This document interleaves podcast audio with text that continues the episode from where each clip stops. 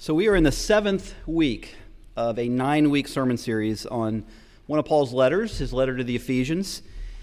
And as I mentioned last week, at this point in the letter, Paul has arrived at a very practical part of his instruction. He's, he's no longer talking about ideas, he's talking about putting them into practice. And I mean that word quite literally practice, because the spiritual life requires practice. Being a, being a Christian is not merely intellectually believing the right things. You believe that Jesus is the Messiah, you believe that the resurrection actually happened, etc., etc. That's not Christianity. That's just memorizing some facts. Christianity is when you put your knowledge into practice. And I gave you an example last week getting a driver's license. It's one thing, of course, to pass the written exam. It's quite another thing to go out into a car with an instructor, instructor and drive that car on the road in traffic in Philadelphia.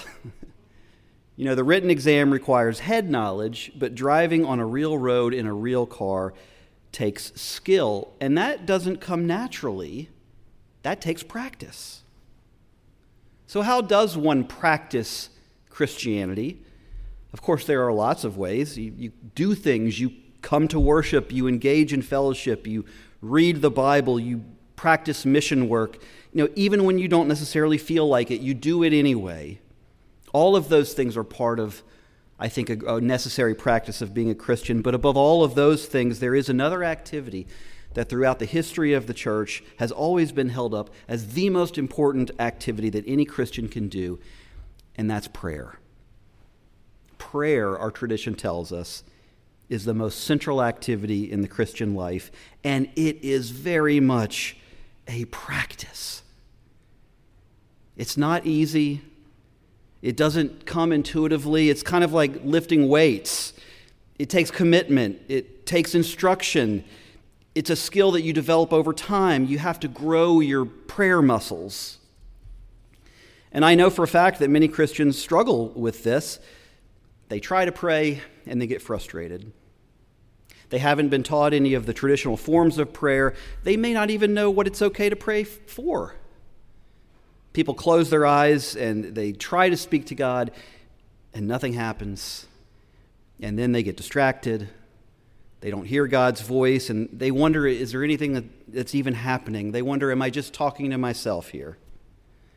I want to start today by acknowledging that prayer can be difficult, but also so are all the other things that change us for the better. Weightlifting is difficult. Becoming a kinder person is difficult.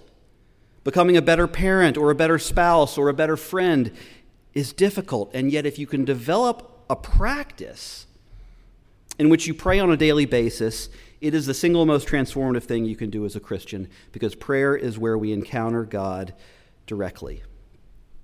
Prayer is where we drink from the well of living waters. Prayer is where the soul finds the peace it so desperately desires.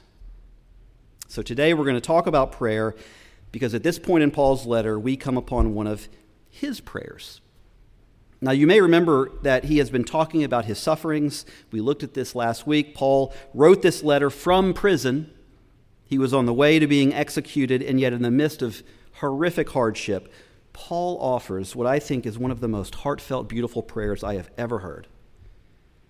I would ask you to listen closely to his words. Let these beautiful words sink into your heart because this is the kind of prayer that everyone needs to hear. Paul says this to the Ephesians For this reason, I kneel before the Father, from whom every family in heaven and on earth derives its name. I pray that out of his glorious riches he may strengthen you with power through his Spirit in your inner being, so that Christ may dwell in your hearts through faith.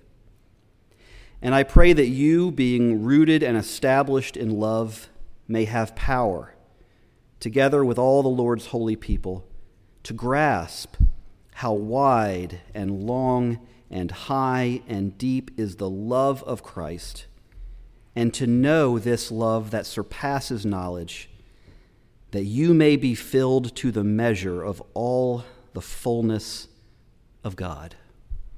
This is the word of the Lord. Let us pray.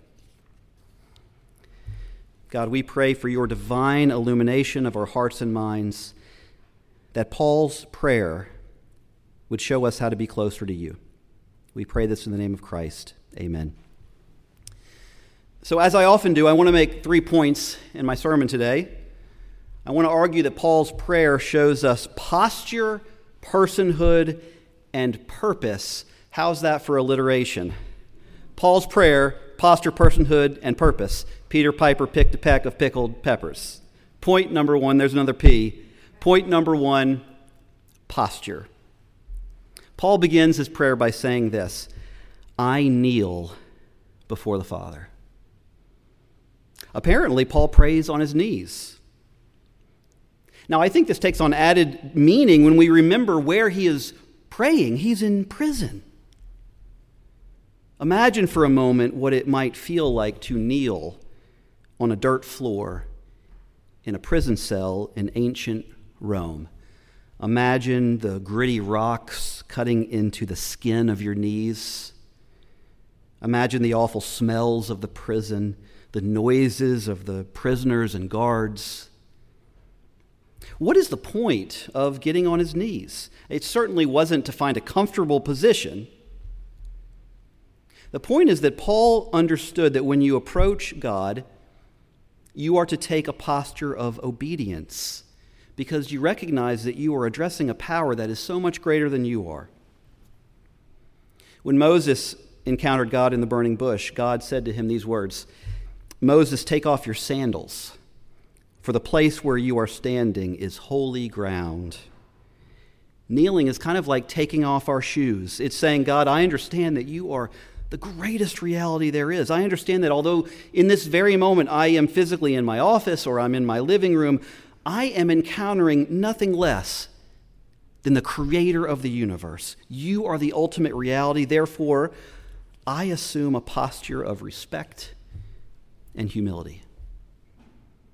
Now, the message here is not that you have to pray on your knees. I mean, some people might have trouble with that.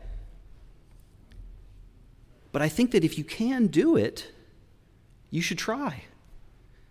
Because the body has wisdom that the mind doesn't, and when you assume a posture of respect and humility, you are living physically the wisdom of the first commandment Thou shalt have no other gods before me, because God is the ultimate reality. There was a woman named Etty Hillesum who lived in the Netherlands in the 1940s. She was a Jewish spiritual writer she was murdered by the Nazis in 1943. In the years before she was arrested and deported, she kept a remarkable diary in which she wrote down her prayers. And I want you to listen to what she said about the act of kneeling on your knees. She said, A desire to kneel down sometimes pulses through my body. Or rather, it is as if my body has been meant and made for the act of kneeling. Sometimes, in moments of deep gratitude, kneeling down becomes an overwhelming urge, head deeply bowed, hands before my face. I so love that line. My body has been meant and made for the act of kneeling. I think that she's saying that the way to be authentically human, to be true to the way we were designed by God, is not to play God, but to be obedient to God to acknowledge God's extraordinary power.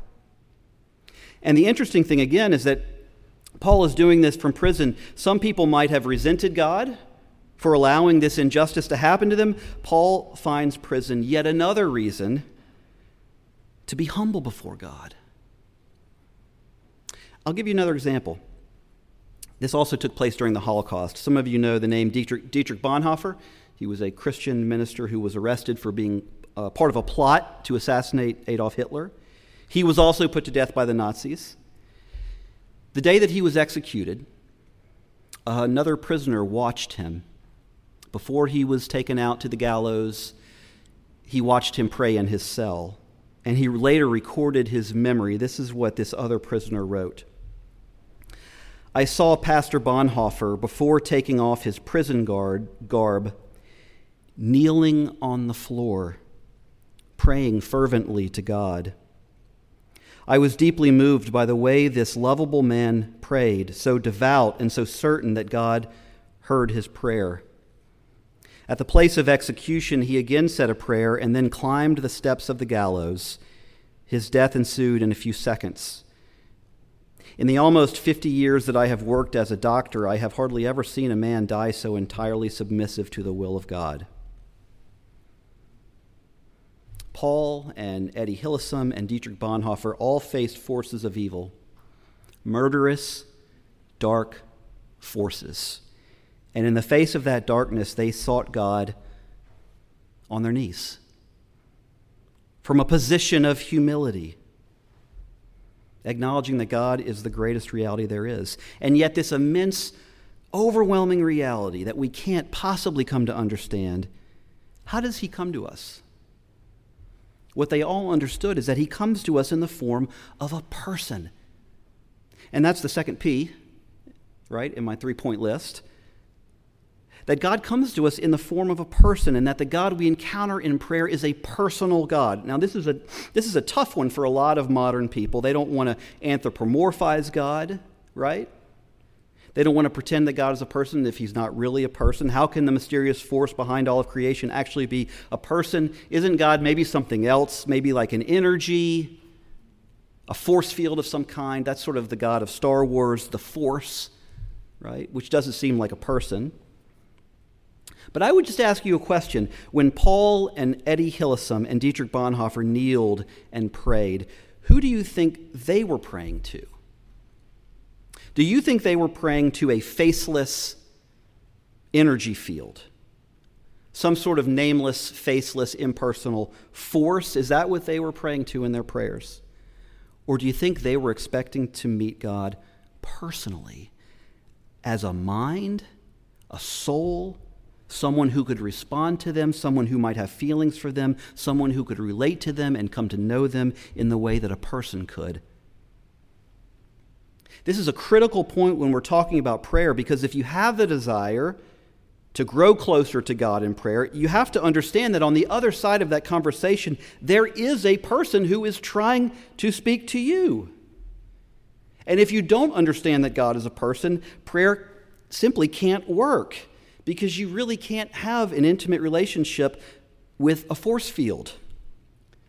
It's like praying to a brick wall. You can try to pray to a brick wall, but guess what will happen? That brick wall will simply echo back what you tell it. Your words will bounce back to you, and you might even think that they're God's words. And of course, there's a great danger in that. That is the danger of having an impersonal God, that you can make God into whatever you want. And you can think to yourself, well, God told me to do the exact thing that I wanted in my own life. Isn't that amazing? Eugene Peterson, another great minister, he argues that this is why, if you want to meet the real God, you have to base your understanding of God not in your own whims, but in Scripture. Because Scripture shows us what God is actually like. Who is this person that we meet in prayer? What does he like? What does he dislike? What does he want from us? Scripture tells us the answer to those questions. Here's what Peterson says If we are left to ourselves, we will pray to some God who speaks what we like hearing. But what is critical is that instead we speak to the God who actually speaks back to us. There's a difference between praying to an unknown God whom we hope to discover in our praying versus praying to a known God revealed in Jesus Christ. In the first case, we indulge our appetite for religious fulfillment. In the second, we practice obedient faith. The first is a lot more fun, but the second's a lot more important. And then he says this What is essential in prayer is not that we learn how to express ourselves, but that we learn to answer God. Now, I think that this is something we often overlook when life is going well. But when you're Bonhoeffer or Etty Hillesum or Paul and you're facing certain death, that's when you don't want to just hear your voice bouncing back to you. You want to get to know the real God who's actually there. And that brings us to the third P in my sermon today purpose. What's the purpose of prayer? Why do we approach God in prayer? Is it just to get things from God? Is it to heal sickness or to make money? What is God supposed to do for us? Here's an interesting thing. When you look at all of the many prayers of Paul across all of his letters in the New Testament, Paul never prays for outcomes. He offers so many prayers, but he never prays for healing or for any change in the circumstances of his audience. What he prays for time and time again is for Christians to get to know God better, to grow closer to the person of God. And this is even more remarkable when you think about everything that his audience faced. Not only did he face so much danger, but all of his audience did too. Why did Paul not pray for God to remove all of these hardships? I think it comes down to something that was beautifully expressed by the great uh, Presbyterian novelist Frederick Buechner. It's a quote that I included in our bulletin this morning. Here's what Buechner wrote He said, God does not give us answers, He gives us Himself. That is an extraordinary insight. God does not give us answers, He gives us Himself. He is the answer to our questions. A relationship with Him is the answer to our questions. And so the purpose of prayer is to grow closer to God. It's not to make life easier, it's to have a relationship with the ground of all being so that we are resting in the truth. Now, I think this is what Paul is trying to say to us when he writes the following I pray that Christ may dwell in your hearts through faith I pray that you may grasp how wide and long and high and deep is the love of Christ, and to know this love that surpasses knowledge. Isn't this what Bonhoeffer wanted? He knew he was going to the gallows. He knew there was no way to avoid that faith, and yet he was on his knees praying to God. What else could he have been praying for than a closer connection with his Creator? It, helps us when we understand the context of Paul's prayer. Of course, he was praying to Gentiles who had very recently been pagan. And in the pagan religions, the only way to approach God was transactionally, because this is how the pagan gods operated. People feared them because they were so fickle. And so pagans were constantly sacrificing to these gods because they were afraid that if they didn't, bad things would happen. If the rains didn't come, it was because Zeus was angry. If a hurricane came, it was because someone didn't properly make a sacrifice to Poseidon. Their default mode of thought was that God was conditional, that God did things for them if they did things for God. And so Paul is showing them a radically different conception of God a God of unconditional love who not only does not demand things from them, but who went to the cross himself to save them.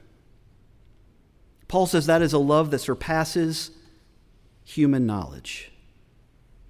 He knew that it did not make sense in the Greek sense of wisdom that the creator of the universe, the reality behind all reality, the subjective person on the other side of prayer, would die on a cross.